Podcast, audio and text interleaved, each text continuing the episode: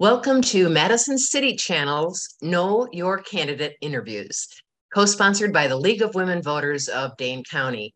I'm your interviewer, Joy Cardeen, and I would like to introduce Aslam Rakhangi, who is running for alder in District 20.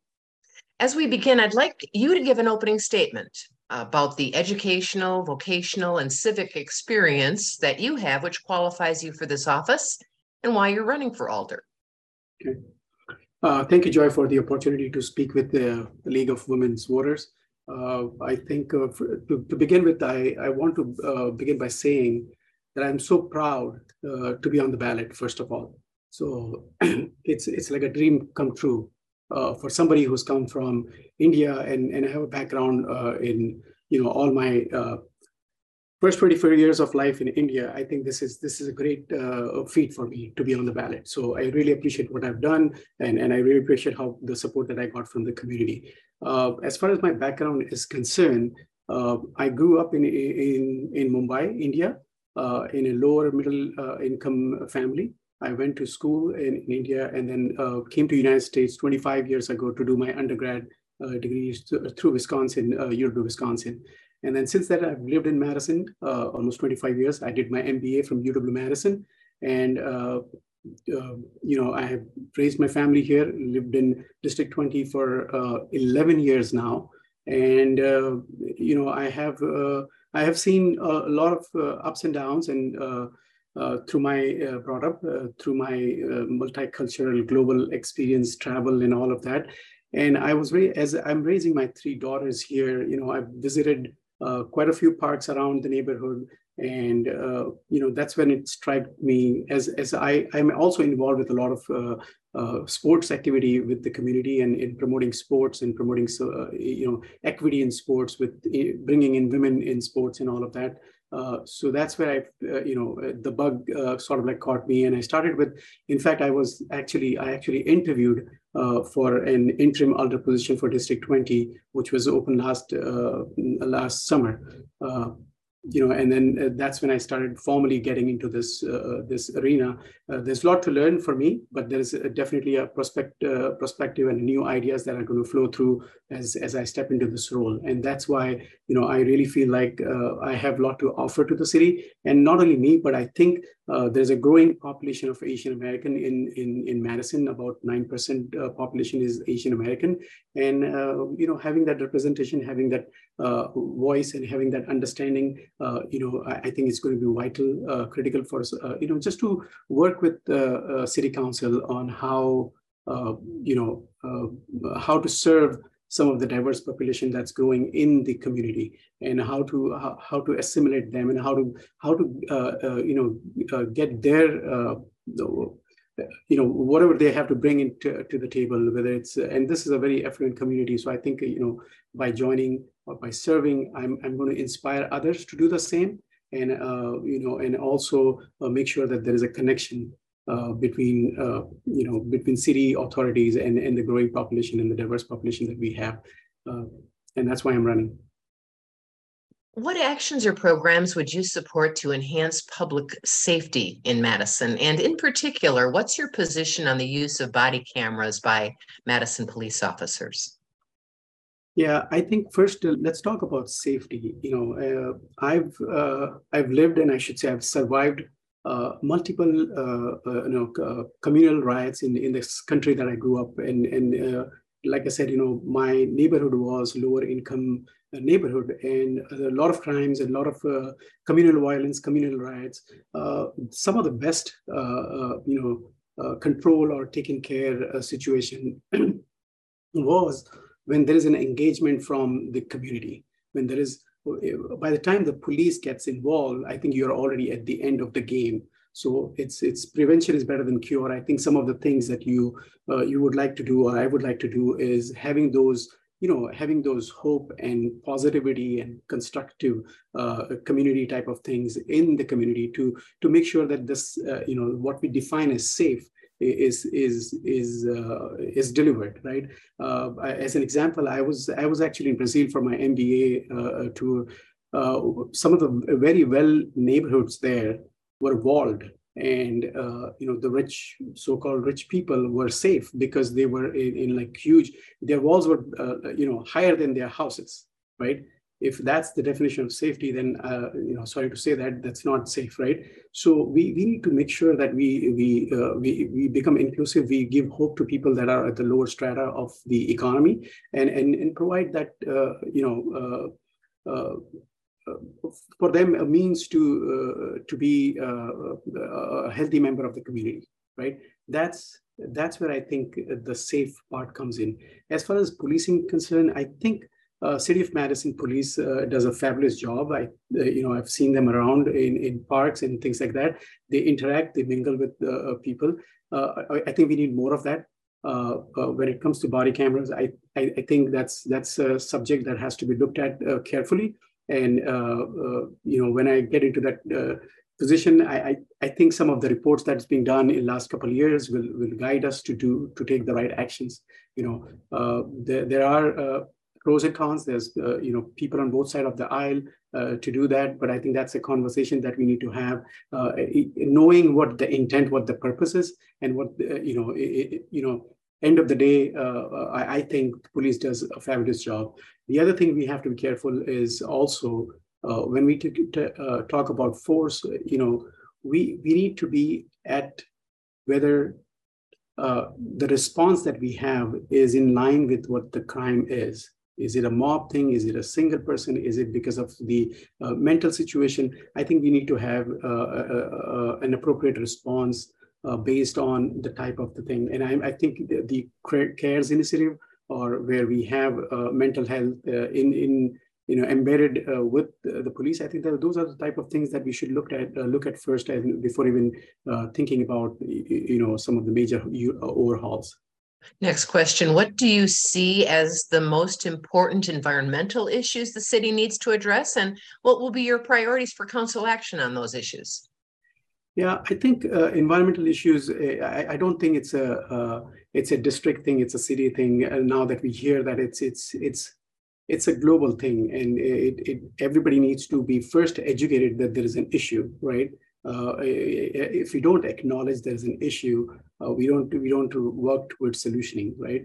We have tremendous resources here. We have a lot of for-profit companies who are actually engaging into some of the initiatives, right? I think we need to, as a city, as a town, we need to engage with those companies and find ways to invest in means to reduce our carbon footprint. Some of that could be, I think COVID has taught us some lessons that we can do a lot of work done without driving our cars.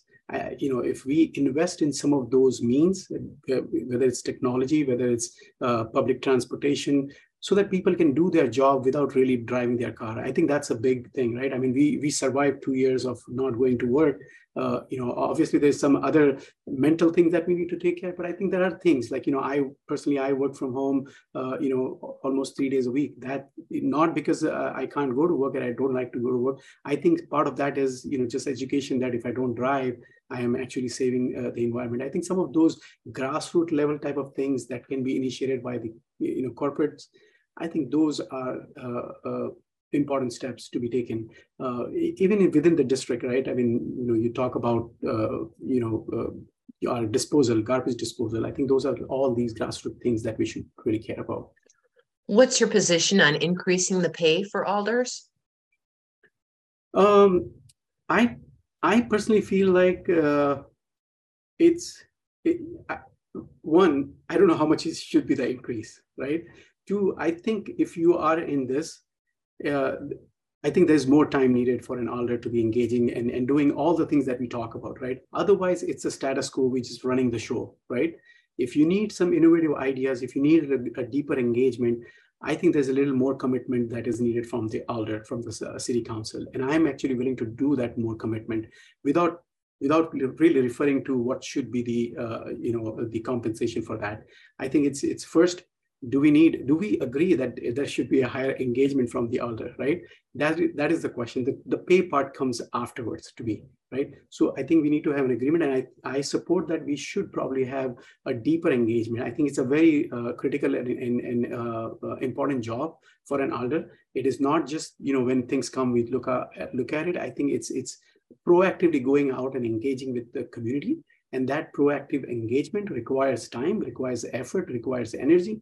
And, you know, if you're taking somebody away from their day job, I think that has to be appropriately compensated. And we encourage other people to come in, right? You know, people of color and you know, just for the sake of equity, I think we'll do a justice with that role. What, if anything, do you think the city should be doing to support economic development?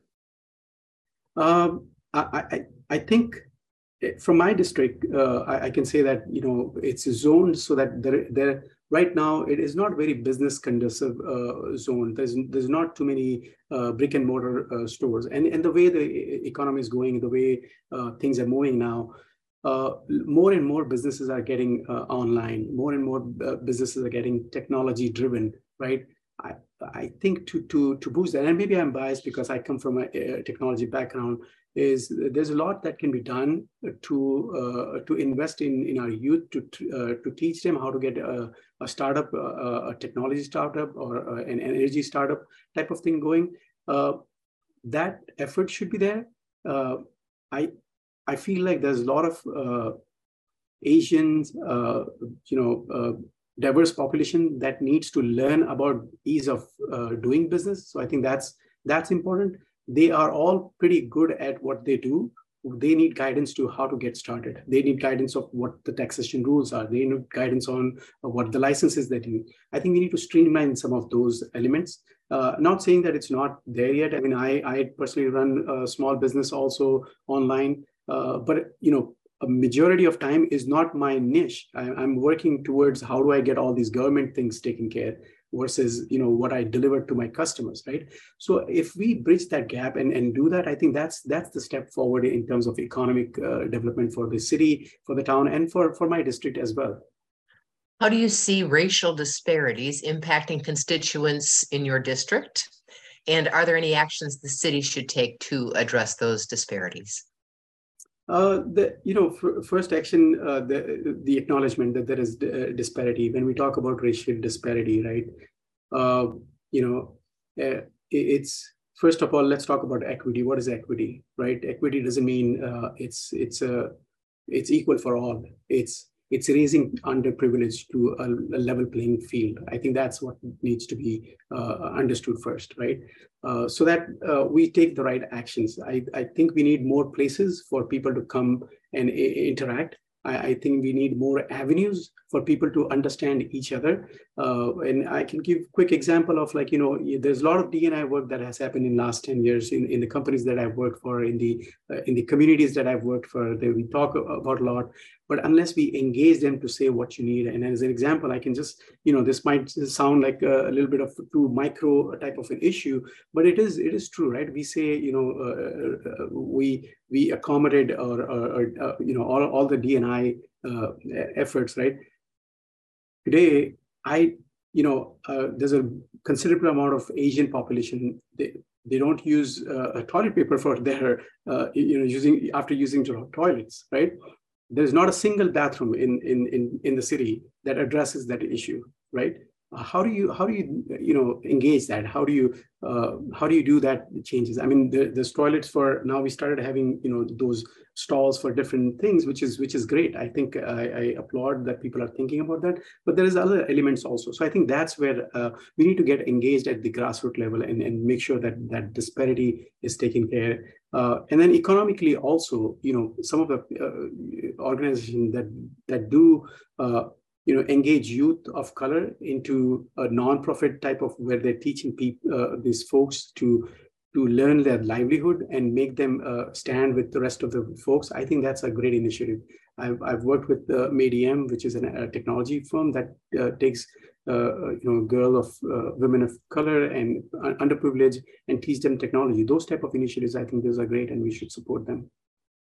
what are the most critical issues you see facing the people in your district, and what do you propose to address them? I think, safety is probably one, and then public transportation is another one. And these things, they don't sit in isolation, right? When we talk about, environment, we talk about public transportation, we talk about safety, we talk about economic, uplifting economically people, right? So they don't sit in isolation. But I would say that, safety, when I go around Elver Park and when I go around, the district, I think that there's more that can be done so that people feel safe. I don't think it's criminal in the neighborhood. I just feel that there can be more done to make sure that our facilities, our park, are inclusive, are not inclusive for the sake of saying, yeah, everybody can come. Inclusive in the sense that everybody feels welcomed and taken care type of thing. I think that's what it is. And if I'm an elder on city council, I think I'm going to propose some of those things that we do at the grassroots level, where we, reach out and have those conversations, have those community gatherings, have those, sharing of information. One of the things that I'm involved at the Elver Park is the Elver Park master plan. That is actually going to be creating an inclusive place for different sports. One of them is cricket, and I come from India where cricket is big. I'm actually working with neighborhoods here to bring women into that sports, right? And I've done some work over the last 2 years, and there's quite a few women who started playing. So that's my contribution. And I think, not only cricket, but soccer, other sports, that should become a field, and a lot of families come there. I think those are the type of steps that I would take to make people feel like they're safe. Finally, what would you like to say to our viewers as we complete the interview? To succeed as a community, I think we must be open to new ideas and adapt to our changing circumstances. As a member of Common Council, I am committed to bringing fresh perspective and inclusive solutions to address the need of my district and drive the development of the entire city of Madison. I'm actually humble and grateful for the support that I have received from the community. Your encouragement and positive feedback has truly inspiring. While I might not have all the answers, I am dedicated to being a responsive and an engaged leader, always listening to the needs of my constituents, my community, and working tirelessly on your behalf. So do check me out on Rakhangi4Madison.com. I want to thank Aslam Rakhangi for speaking with us, and thanks to our viewers for taking the time to know your candidates. I want to remind everyone the primary election day is Tuesday, February 21st. The general election is Tuesday, April 4th. As with every election, please vote. On behalf of Madison's City Channel and the League of Women Voters of Dane County, thank you for joining us.